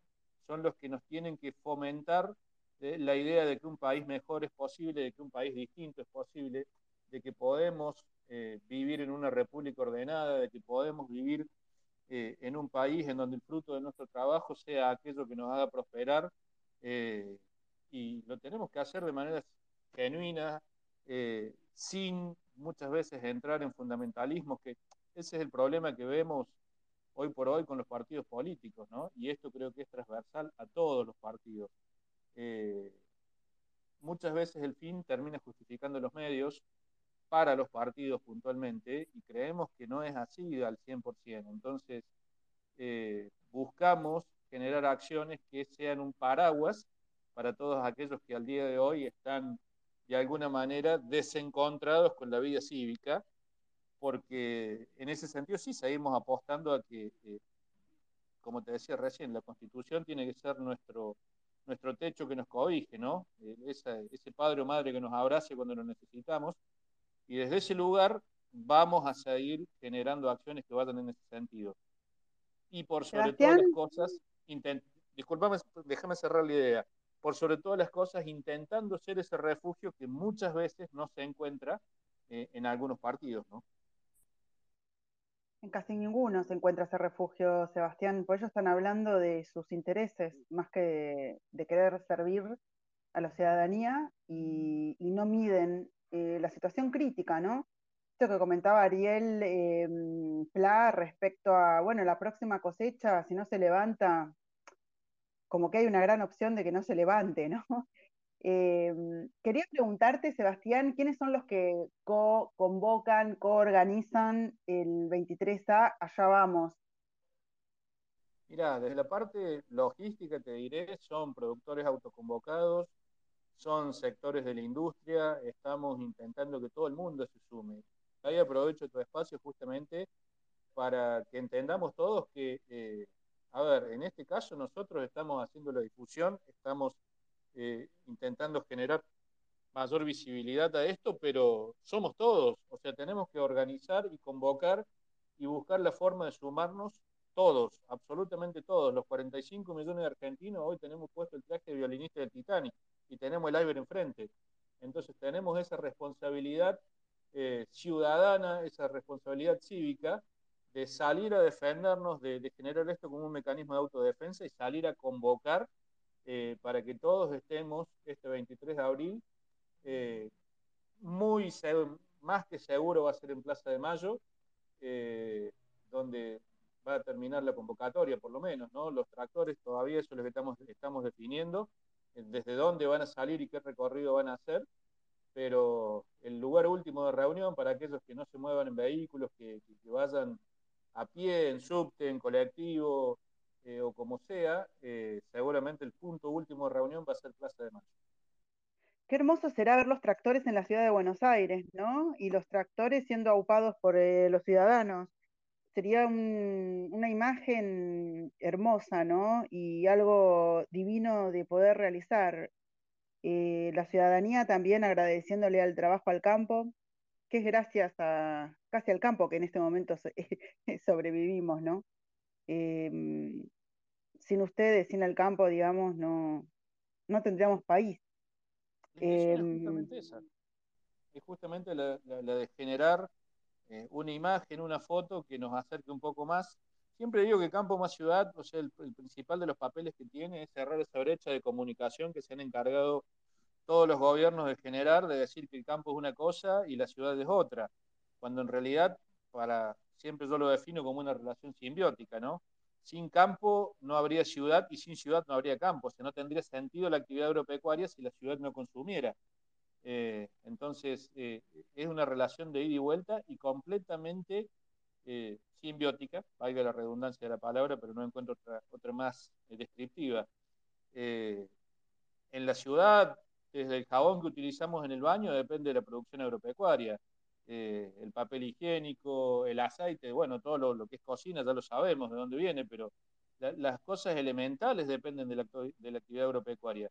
Eh, tener una cama, por decirte, depende de un fabricante de algodón para poder hacer la sábana, depende de, alguien que, se dedica a la madera para poder hacer la parte de los elásticos de esa misma cama, eh, depende de, un montón de factores para llegar a tener algo tan, tan básico como, como una cama, como el champú, como cada una de las cuestiones que tenemos en nuestra casa, ¿no? Hay como una revolución, ¿no, Sebastián? Eh, acá eh, la ciudadanía la ejercen los que viven en el campo y los, que, los citadinos, digamos. El ser urbano y el ser productor agropecuario. el, productor agropecuario el productor agropecuario se encontró con que puede ejercer sus derechos de ciudadanos, de peticionar, y, el urbano eh, está comprendiendo esta, esta simbiosis, ¿no? Em, a través de no solo el alimento, sino eh, el país está sostenido por, eh, por, lo que produce el campo. Entonces es como que mm, eh, esta simbiosis existencial se está, hay que, hay que como em, plasmarla, ¿no? En un, en un espacio, en un espacio-tiempo, en una imagen, para recordar que somos todos argentinos y, y que no podemos seguir viviendo como esclavos tributarios, ¿no? Es que somos todos ciudadanos de una misma bandera y es lo que debemos entender. Eh, y es lo que intentamos a cada acción, a cada cosa que hacemos, eh, darle ese lugar, o sea, de, que cada uno que nos escucha, cada uno que nos lee, cada uno que nos ve, cada, video que generamos, cada gacetilla como la que leíste recién, eh, es intentar que, que, la sociedad toda entienda que somos ciudadanos de una misma bandera y que debemos defenderla como tales, eh, a capa y a espada. O sea, lo decía Leo hace un rato, hemos tenido muchos héroes, muchos personajes nobles en nuestra historia, a los cuales tenemos casi una obligación moral de tomar ese legado y seguir defendiéndolo a capa y espada. En este caso, eh, hablamos puntualmente de eh, buscar acciones ciudadanas que vayan en ese sentido. Esta del 23 es una, eh, y me juego la cabeza que no va a ser la última, sin ninguna duda, pero como te digo, es un compromiso y un deber moral para con el legado que nos han dejado nuestros eh, héroes de la patria, ¿no? Sebastián, eh, ahí eh, gracias. bueno, siempre son, sos bienvenido en mis podcasts para que hablemos de todo esto. Ah, estoy apasionada con Campo Más Ciudad, yo, ya lo sabéis. Bueno, mm, primero voy a comentar algo con Ariel y quiero cerrar con Pablo. Bueno, Ariel Viano eh, hola Ariel, que bueno, Ariel se está recuperando del COVID. ¿Cómo estás? Em, no puede hablar mucho, pero bueno, él. Perdón. Él, él eh, Ariel se está encargando de la parte logística en Buenos Aires, ¿no? Para recibir, está ayudando eh, para recibir y a los tractores y también para movilizar. Él es un, gran ciudadano muy activo de, nuestro, de nuestra sociedad. Nada, bienvenido, Ariel. ¿Qué tal? Buenas noches, muchas gracias. Hola a todos. Hola, em, ¿nos querés contar algo, Ariel? No, a ver, eh, arrancamos por algo que creo que es fundamental. Creo que la gesta que se realizó el 9 de julio eh, San Nicolás eh, cambió muchos parámetros de lo que veníamos viviendo como manifestaciones. Eh, si bien con, bueno, con Pablo, con Seba, con los chicos, con todos, participamos en, muchas convocatorias a lo largo de estos últimos años. Eh, creo que, muchos que pudimos viajar, tuvimos la suerte de poder viajar a San Nicolás y vivir, bueno, yo tuve la suerte de vivir la noche previa con los gauchos de Güemes, el cura Brochero y, y todo eso que fue muy emocionante pero después se le ve mucha gente de Buenos Aires que viajó a acompañar a la gente en el campo. Eh, rompió un poco ese mito del campo y la ciudad por separado. Somos todos argentinos, como decía Seba. Con Seba tenemos grandes charlas y siempre coincidimos en lo mismo, con puntos de vista totalmente distintos, porque uno está en el campo y otro está en la ciudad. pero coincidimos en, los objetivos comunes de la defensa de la República, de los valores, sobre todo entendiendo de que somos una ciudadanía, una ciudad, eh, una ciudadanía, perdón, una, república muy federal, muy amplia, donde necesitamos todos poder expresarnos. Y a veces no, comparto mucho el tema de, lo que a muchas personas le pasa de, quejarse del campo, que el campo no marcha. El campo marchó siempre. Lo que pasa es que lo hace en la rotonda del pueblo. Y, la rotonda del pueblo no sale. En Canal 9, en Telefe, en Canal 13, no sale. Eh, entonces, nosotros no lo vemos. Y como no lo vemos, consideramos que no lo hacen. Y ahí es, creo que es una, una de las cuestiones que, siempre pasó, por lo cual siempre Campo, por la, Campo Más Ciudad bregó para, para que eso salga a la luz, para visibilizarlo, y creo que hoy eso se logró. Y que hoy el campo venga a la ciudad es fundamental. Y es fundamental que nosotros desde la ciudad acompañemos, que estemos, que estemos presentes, que salgamos a defender nuestros valores y por sobre todo a nuestros conciudadanos y a nuestros compatriotas, que hacen tanto para nosotros recibirlos, ¿no? Y de alguna, en algún punto vestirnos como de largo. Sabes que, Ariel, yo flasheo, eh, vos sabes que yo estuve eh, en la marcha de un millón, eh, en el cierre de, bueno. 19 de octubre. 19 de octubre. Exacto. nada, que fue conmovedor, ¿no? encontrarnos creo que ejercer la ciudadanía y encontrarnos en el espacio público, todos a, una, reivindicando nuestro el ejercicio de la ciudadanía, valga la redundancia, es un, es un, es una emoción maravillosa, ¿no? El encontrarnos y el que ver que estamos todos, somos todos iguales y nos acompañamos y, estamos en solidaridad básicamente. Y, que defendemos lo mismo, y peleamos y bregamos por lo mismo. Eh, a ver, o sea, las retenciones nos perjudican a todos, no solamente al productor, a todos. Todos pagamos el costo de las retenciones.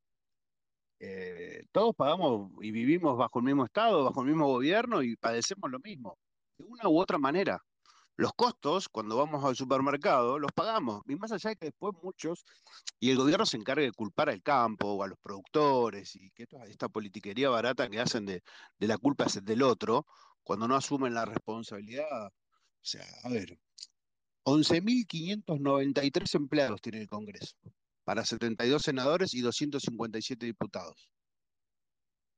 11.593 empleados. 1.550 tiene la biblioteca del Congreso. O sea, hay números que son increíbles. Es un delirio. Y es una locura. El gasto político es increíble. Y los políticos no están haciendo nada. Nada. Se suman, acompañan a las marchas, a las convocatorias, a los reclamos populares porque se suman, porque les sirve a ellos para la foto, pero no convocan. No están en el frente. No van a reclamar con la gente. Estas convocatorias nacen de la gente. Y mañana, si a un partido político o a un candidato le sirve, sacará su cartelito, agarrará su bandera y acompañará. Y lo pondrá en un posteo y todos, la prensa le adjudicará a ellos por medio de una movida diciendo de que la marcha la convocó X. Cuando nunca la convocaron. Siempre fue la gente. Siempre fuimos los ciudadanos de a pie los que participamos en las convocatorias, acompañamos, organizamos, de un grupo, del otro, el que fuese. Ciudadanos comunes personas que, trabajamos, que tenemos una vida normal y que estamos cansados, hartos. Los políticos son los que nos trajeron hasta acá y no lo entienden. Y no entienden el grado de hartazgo que tiene la gente. No solamente por la presión tributaria para con el campo, sino para con todos. Vos te compras un auto y el 55% del valor de un auto son impuestos. Es una locura. Es una locura. Y, y estamos cansados. Y la Argentina completa está cansada. Entonces, que hoy salga el campo a la calle y que la ciudad la pueda acompañar, es lo mejor que nos puede pasar, porque de la única forma que vamos a salir de esto es unidos, todos, los ciudadanos de la ciudad, los del campo, los que viven en el norte, en el sur, en el este, en el oeste, todos. Así que nada, celebro esta iniciativa, celebro que Campo más Ciudad sea el precursor de este tipo de acciones y nada, acompañaré como siempre lo hice. Ariel, eh, gracias por tus palabras tan sentidas. eh, tan reales, impresionante. Gracias, gracias a vos. Eh, me dejaste sin palabras, ¿eh, Ariel? Es difícil dejarme sin palabras. Nada, gracias. gracias por hacer el esfuerzo de, de hablar, que estás todavía engripado, digamos. me dejaste pensando esta situación de crisis total de representatividad y que nosotros los ciudadanos tenemos que tomar el mando de alguna manera. Hoy, Rosario, hoy estuve recorriendo los barrios en los que hacía más de 10 días que, estuve encerrado, no pude. Y lo que vi hoy, lo que viví hoy con un grupo de jóvenes, no tiene nombre. O sea, el dolor, la tristeza, la desesperación. Yo he visto gente hoy hacer una hora de cola para que llevarse 15 huevos. A ver si me entendés, ese es el nivel de pobreza, desesperación a la que los políticos nos han sometido. Una hora de cola para llevarse 15 huevos. Eh, nada, o sea, suficiente con eso. O sea, creo que es el resumen de, lo que nos han convertido, en lo que han sometido a la gente. Hay que caminar los barrios, hay que conocer la tristeza, lo que se padece, la desesperación de la gente. ¿Vos qué ves, Ariel? No, es una locura. Y, la gente tiene un, grado de descontento y cómo lo someten, cómo los políticos y la política los somete. ¿En qué territorio estás vos, Ariel? ¿En qué barrio estás caminando? Esteban Echeverría, tercera sección electoral, junto a La Matanza, junto a, Lomas de Zamora. El cordón de la tercera, la tercera sección, es la sección Hoy me mandaste una foto, ¿no? Sí, es la más grande del país. O sea, es donde se define la, gobernación en la provincia de Buenos Aires y es donde se termina definiendo la elección. Y, y es donde los políticos no están. Y es muy triste y es muy desgarrador lo que se ve y con Seba y los chicos de Campo Más Ciudad estamos elaborando muy fuerte en un proyecto para armar un proyecto de huertas, para asistir a la gente, para ayudar. Tenemos que volver a, incentivar a la gente a producir, a generar, a tener su fruto, el mérito, el esfuerzo, el trabajo. Eh, hoy lo hablé con gente, con, los chicos y, y, adelante los vecinos y preguntándoles si quieren salir de esa situación, si quieren seguir viviendo de esa manera. Y la gente dice que no, que está cansada, que está harta. Harta de estar sometida, hasta estar dependiendo de un plan. En uno de los merenderos, 75 mujeres trabajando, cobran 16 mil pesos. Eso es lo único que cobran. 16 mil pesos por mes. Un argentino. Ahí entre, el, entre el barro, la falta de cloacas. No, no, ningún servicio, ningún servicio.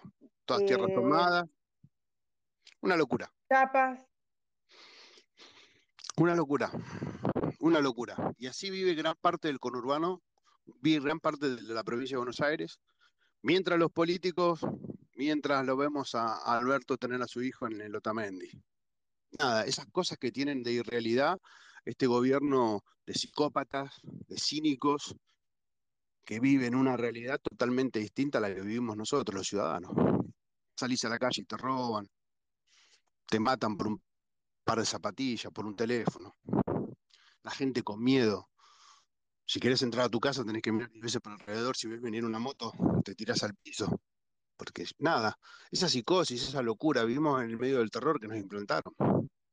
Por eso celebro, celebro nuevamente el hecho de que, la gente, la ciudadanía completa, el campo, la ciudad, que los argentinos salgamos a la calle a defender nuestros valores, a defender nuestra república, a tratar de recuperar todo esto que estamos perdiendo en manos de los políticos y de esta política nefasta que tenemos, ¿no?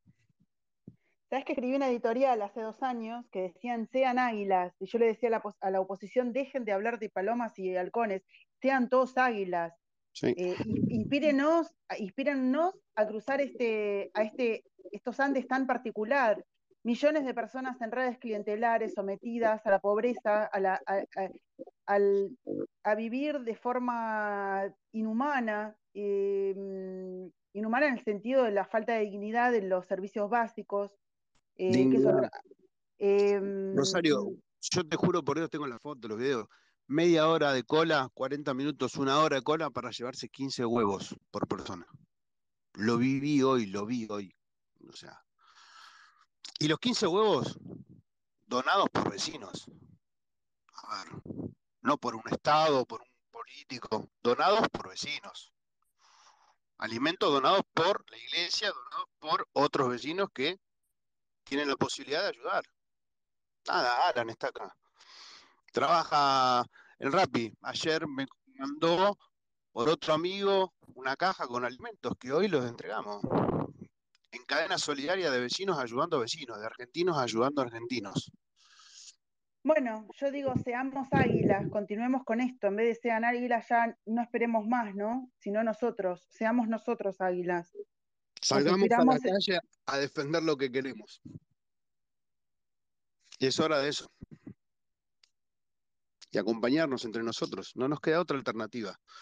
No tenemos un Mesías que nos va a defender, nos va a sacar de esto, porque son, en definitiva, muchos de los políticos terminan siempre siendo lo mismo, terminan arreglando unos con otros, terminan siendo parte de lo mismo.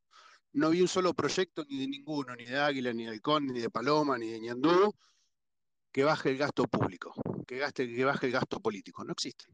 Todos los días abren un ministerio, todos los días suman secretaría, todos los días te contarás que aquel cobra esto, que el INADI pasó esto, que el otro pasó a planta permanente que no saben leer escribir, no terminaron el colegio, pero son planta permanente. Una locura. Una locura porque vos lo ves con gente que no tiene para comer, pero de verdad no tiene para comer. Que llora del dolor de panza porque las tripas le suenan, porque no tienen para comer.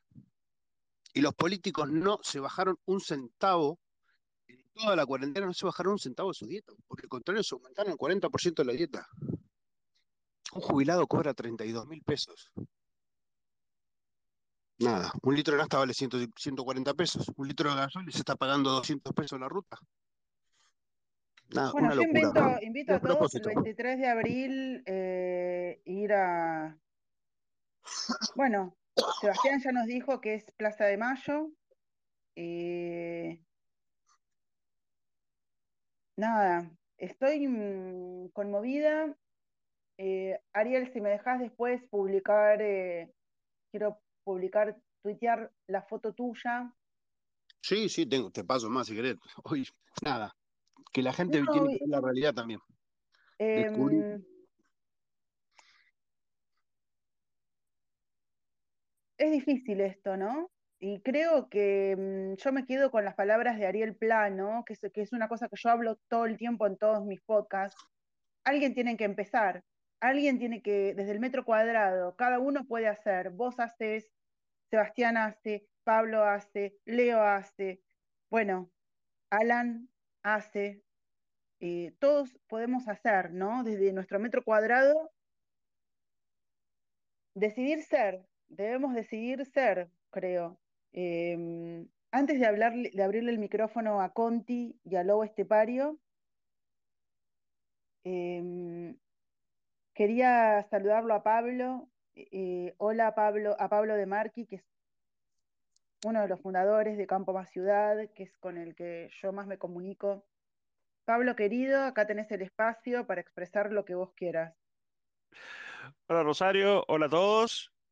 Em, por mi parte, no tengo mucho que agregar, la verdad que eh, ya todo lo que había para decir lo dejaron muy claro Seba y Ariel y también eh, el otro Ariel, Ariel Viano, a quien le mando un saludo y espero que, que termines de reponerte pronto. Eh, simplemente agradecerte a vos por el espacio, agradecerte a todos los que nos están escuchando ahora y resaltar la importancia de, eh, de, de, participar, de estar y de ir esta vez a, a ponerle el cuerpo. Es ese pasito extra que hay que dar la verdad es que todos somos muy activos en, las redes, todos participamos mucho de manera virtual, pero no, es suficiente. Eh, vivimos en un país en el que nos guste o no nos guste, la calle es significativa. Entonces, sin pensamiento mágico, sin, creer que una movilización va, a transformar todo de un momento a otro, pero necesitamos asumir la responsabilidad de ir en cuerpo, de estar presentes eh, donde hay que estar, en el momento en el que hay que estar, para que nos tomen en cuenta. Es, es la única manera. Eh, es solamente un paso dentro de muchos que hay que dar, pero es importante hacerlo. Bueno, hay ah, una iniciativa, mm, Pablo, muy interesante de ustedes, que los invito a seguir el arroba de Campo Más Ciudad eh, respecto. Ustedes quieren repartir 10.000 constituciones nacionales en la marcha del, 23A, eh, bueno, hay como una colecta para poder imprimir esos 10.000 ejemplares. Em, bueno. Efectivamente, efectivamente es así. Queremos, queremos entregar 10.000 constituciones entre las, personas que estén, que estén el 23. Eh, es un acto que no, es solamente simbólico. Eh, aprovecho ya que, lo planteaste para comentarlo porque algunos nos dijeron, ¿qué sentido tiene entregar constituciones? El 23 y toda la gente que esté ahí va a ser gente eh, que, que ya valora y ya respeta la constitución. Y si bien es cierto que efectivamente todos los que estén ahí van a ser personas que valoran y respetan la constitución, o por lo menos la gran, gran mayoría, eso no quiere decir que la conozcan.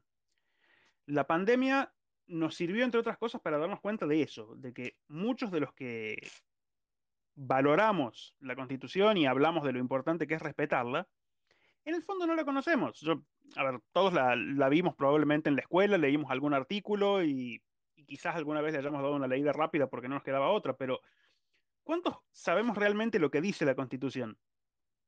Y el desconocimiento pasa, en parte, por una idea equivocada de lo que la constitución es porque tendemos a pensar que es una lista de reglas que tenemos que cumplir. Y hablamos de lo importante que es respetar la Constitución como ciudadanos. Y en realidad, la Constitución nos pone límites a todos, pero no está pensada para ponerle límites a los ciudadanos. La Constitución es un documento pensado para ponerle límites a los gobiernos. Son los gobiernos los que van a dictar leyes que regulen la conducta de los ciudadanos. Y la Constitución es la que dice, señor gobierno, hasta acá sí, hasta acá no. Por eso, no se trata solamente de defender la Constitución. Conocerla es importantísimo. Conocerla es importantísimo porque la Constitución es la que nos protege a nosotros de que esos que están circunstancialmente al mando nos pasen por encima.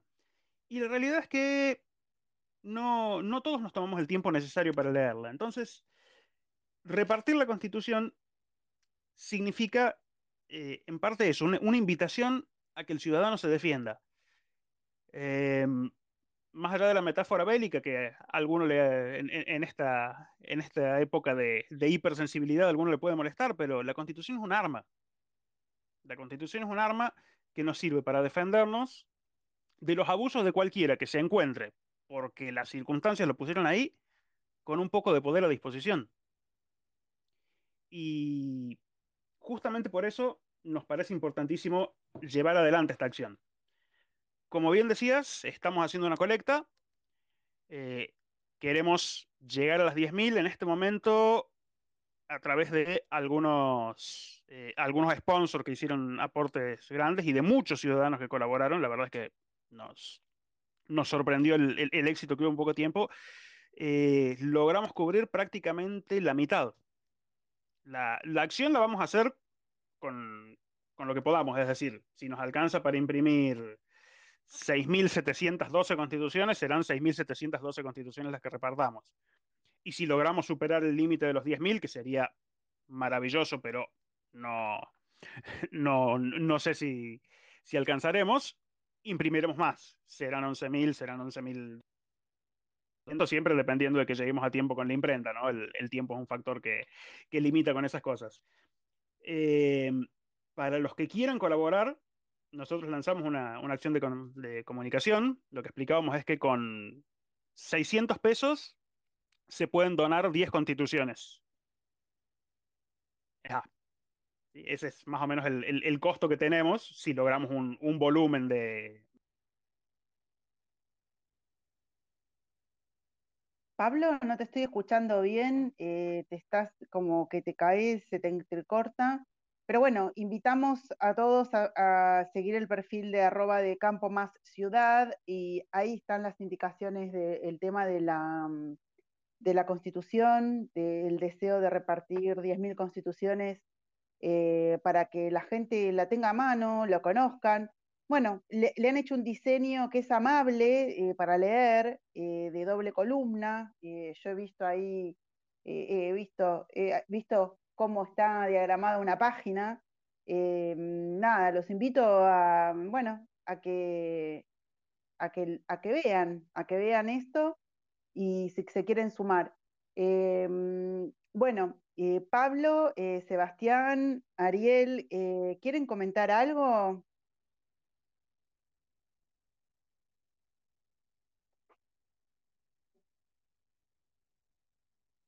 Bueno. Em, Te dejamos todos en silencio, ¿no? Sí, me dejaron acá sola. Creo que Pablo se cayó. Em, está, volviendo. Gracias, gracias por. A ver, a ver, acá, acá, lo, acá lo rescato. Twitter, viste, a veces los Twitter Spaces em, van de esa manera, ¿no? Hay que tener paciencia. bueno, el lobo estepario, no sé si querés hacer alguna desde Mendoza. Eh, em, ¿quiere, ¿Quiere comentar algo que me pidió de hablante? ¿O ya cerramos con los chicos? Hola, buenas noches. Eh, eh, buenas noches. ¿Cómo te va, Rosario? No, a ver, lo, recién fue resumido todo en lo que dijo Ariel Viano. en alguna época antes estuvimos haciendo cosas juntos. coincido totalmente con el tema de, de que las marchas, todo eso siempre fueron organizadas por ciudadanos. Y lo que yo sí creo que es importante es terminar con la grieta que este, este gobierno nefasto que tenemos en este momento está proponiendo la, la tradicional divide y triunfarás eh, y quiere lograr una división importantísima entre el campo y la ciudad. Entonces yo creo que el 23 este, sería fundamental, que yo, voy a estar en, en este, sería fundamental que, fuera muy exitosa. Para eso sí es necesario, creo que es muy importante, el hecho de que se tenga bien en claro dónde y la hora, porque se había hablado de obelisco, en el grupo de Campo Más Ciudad yo pasé unos este, flyers que habían mandado ayer este, con horario y todo. Bueno, hoy se están definiendo, eh, justamente en este momento se está definiendo, eh, el, se está definiendo eh, y ya anunció Sebastián que no va a ser en el obelisco y el, punto de encuentro final va a ser la Plaza de Mayo. Cuando hay muchos coorganizadores y, distintas personas que convocan y otros que desean adherirse y tal, hasta que hay un acuerdo, eh, sucede esto, ¿no?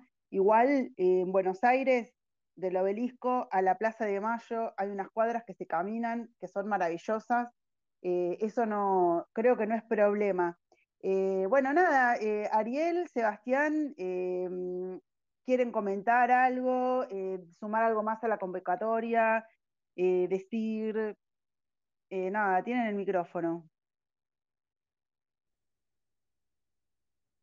algún problema con el micrófono porque se te entrecorta muchísimo y se te desactiva. Aprovecho que estamos acá, ¿no? Que debe haber gente de Cava. Le hago una pregunta. ¿Cuál sería para ustedes el, horario más cercano al mediodía óptimo para, hacer esta convocatoria? Estoy justo otra pantalla en el Zoom, eh, justamente definiendo ¿Estás en el Zoom definiendo el horario, Sebastián? Este, qué emocionante esto. Parece como que la historia en vivo, digo. Le vamos a poner un valor agregado. Eh, a ver, chicos, ¿quién, eh, los que están en Cava, eh, a ver, Ariel, ¿qué opinas vos? No, creo que, creo que el horario de las 16 horas es un horario óptimo para, para poder permitir que la gente que, que termina de comer, algunos que terminan de trabajar, se puedan acercar. Creo que, nada, también por las condiciones climatológicas, en la época del año en la que estamos, creo que a las 4 de la tarde me parece que es un, buen horario.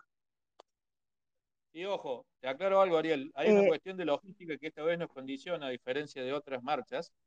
No digo que no sea un buen horario, me parece espectacular porque es el que ha sido siempre, entre las 4 y las 5 de la tarde, según la época del año. Eh, el tema está, que no nos olvidemos que al llevar los tractores después tienen que salir de, Cava y, y contienen cierta restricción de horarios. Por eso la idea era hacerla lo más cerca del mediodía posible y la pregunta era, cerca del horario del mediodía, una, dos, tres de la tarde como tarde, ¿cuál les parecía mejor?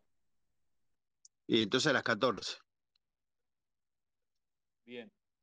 Yo creo que si los, eh, los tractores llegan sobre, sobre la una y las dos, hasta que llegan, se acomodan, no sé dónde quieren, no sé dónde quieren estacionar los tractores, si, en la avenida 9 de Julio, no sé dónde Arriba de la plaza, que los tractores. lo quieren poner arriba de la plaza, son unos locos, no, lo puedo Sebastián, ¿qué estás diciendo ahí en el Zoom este? Eh, no, están, están como locos, o sea, están en, plena discusión, no sabes lo que son estos Zoom. Eh, Ay, no, no, no, me gustaría ser mosca. Tipo, cierra el espacio y me, me mandás y quiero escuchar todo este lío. Me encanta, me encanta. No, el tema, el tema es que a veces, viste, eh, en esto hay que ser amplio para, porque hay gente de todos los sectores en este Zoom. Entonces estamos viendo, analizando justamente eso. El problema, el problema, o sea, el problema a solucionar, no es nada insalvable, es un tema de logística, que a diferencia de otras marchas, en este caso va a tener, y mucha, entonces hay que contemplar aristas y detalles, pero también sabemos que mover la, gente de ciudad muy cerca de la mañana se hace difícil un sábado. Pasa que yo creo que acá se están, eh, se están, están mezclando, ¿no? Porque que los, que los tractores lleguen no tiene que ser el mismo horario de convocatoria que los que van. Si no, eso se pueden ir sumando, ¿viste? entre, las 14, eh, entre las 14 y las 15, se va. Bien. Y, y, Poner 14 para, para terminar 14.30 de, de, de, armar algo y a las 15 estar a pleno. Claro. Y aparte el tema de, vos sabés que eh, esto yo se lo me comentaba Pablo de Marchi, se lo, de, Marchi eh, se lo decía por WhatsApp, eh, como que, mm, bueno, todas las, todas las convocatorias ciudadanas eh, republicanas eh, son muy pacíficas, tranquilas, y la gente se organiza para que todo fluya y sea positivo, ¿no? Em, si, las, si los tractores llegan tipo a las dos, dos y media, tres, van preparando, nos reciben a los ciudadanos en la plaza, em, creo que para la hora que se quieran ir, se pueden hacer pasillos de seres de, ciudadanos, pasillos, armarles pasillos para que los tractores puedan salir. Eh, se puede armar una cosa impresionante, Sebastián, maravillosa, hermosa. Em, los ciudadanos no van a impedir que los tractores salgan. Eh, esto creo que hay que aprovechar incluso que, que estemos, ojalá yo pueda viajar, estar, que estemos en la plaza y, que nosotros los ciudadanos le abrimos paso a los tractores, digamos, ¿no? Me, mandan un mensaje diciendo que quieren poner los tractores en el Salón de los Pasos Perdidos. Bueno, bueno, están como, están súper intensos eh, los, eh, digamos, los autoconvocados del campo y los sectores agropecuarios. Eh, se viene la revolución del trigo. No, no estaría mala esa, ¿eh? Es más, vamos a buscar las piedras con un tractor, le, le avisamos a Alberto. Ya fueron dos o tres que me apuntaron por el mismo lado. Escuchame, Sebastián, decirles que estamos acá en el espacio. Eh, esto es la historia en vivo, ¿no? Estamos acá transmitiendo la decisión del momento. Eh, me, cuento, me acuerdo esta frase tan hermosa que hemos pasado de leer la historia a escribirla cada día, ¿no? Eso como ciudadanos nos, nos suma, nos suma, nos sube, nos sube, nos sube la autoestima de ciudadanos, nos, nos, nos pone, nos, nos, pone felices, ¿no? Siempre que me preguntan por qué hacemos lo que hacemos, por qué hago yo mi parte de lo que hago, siempre digo lo mismo. Eh, no sé si pretendo salir en un libro de historia, pero sí pretendo que la historia que le cuenten a mis hijos les cause orgullo. Entonces, desde ese lugar es que cada día intento comprometerme un poquito más a, a hacer algún tipo de acción, como las que contaba Ariel hace un rato, como las que te hemos contado eh, nosotros ahora, involucrarse para, para, insisto en esto, que cuando a mis nietos le hablen de Don Quiroga, eh, puedan sacar pecho y decir ese era mi abuelo. Eh, simplemente eso, ¿no? es darle el valor a, la palabra, es darle el valor a la acción para trascender más allá de, nuestro propio metro cuadrado. Bueno, Sebastián, em, querido Pablo, escuchame una cosa, quiero que ni bien sepas que se confirme la hora, em, que me lo pases por WhatsApp. Así lo publico. Eh, qué emocionante. Eh, yo creo que, mm, que si le decimos a los del campo que no se preocupen que cuando tengan que salir, eh, los ciudadanos los vamos a ayudar a salir, que no se van a quedar atrapados ni en el Salón de los Pasos Perdidos en Casa Rosada, ni debajo de la palmera. Es, un tema de logística, de, de, manejarse dentro de las reglas, o sea, por, los horarios en los cuales se puede transitar, más un fin de semana y demás. Tiene más que ver con eso que con otra cosa. Eh, bueno. a ver, miedo a la ciudadanía en, lo más mínimo, todo lo contrario. Eh, sigo insistiendo que somos todos, estamos todos protegidos por la misma bandera y eso es lo más importante. Eh, y sabemos lo que es la gente de, la ciudad puntualmente, lo que es la gente de Buenos Aires, que, va a estar al lado eh, y poniendo el pecho como lo han hecho siempre. Vamos a tener muchísima gente comprometida con eso, estoy seguro. Eh, aparte, para eso llevamos el manual de instrucciones de una vida cívica, que es la Constitución, para poder repartirla entre todos y cada uno de los que estén ahí. Así que eso lo doy por descontado. Sé de la valía de la, de la gente de Buenos Aires.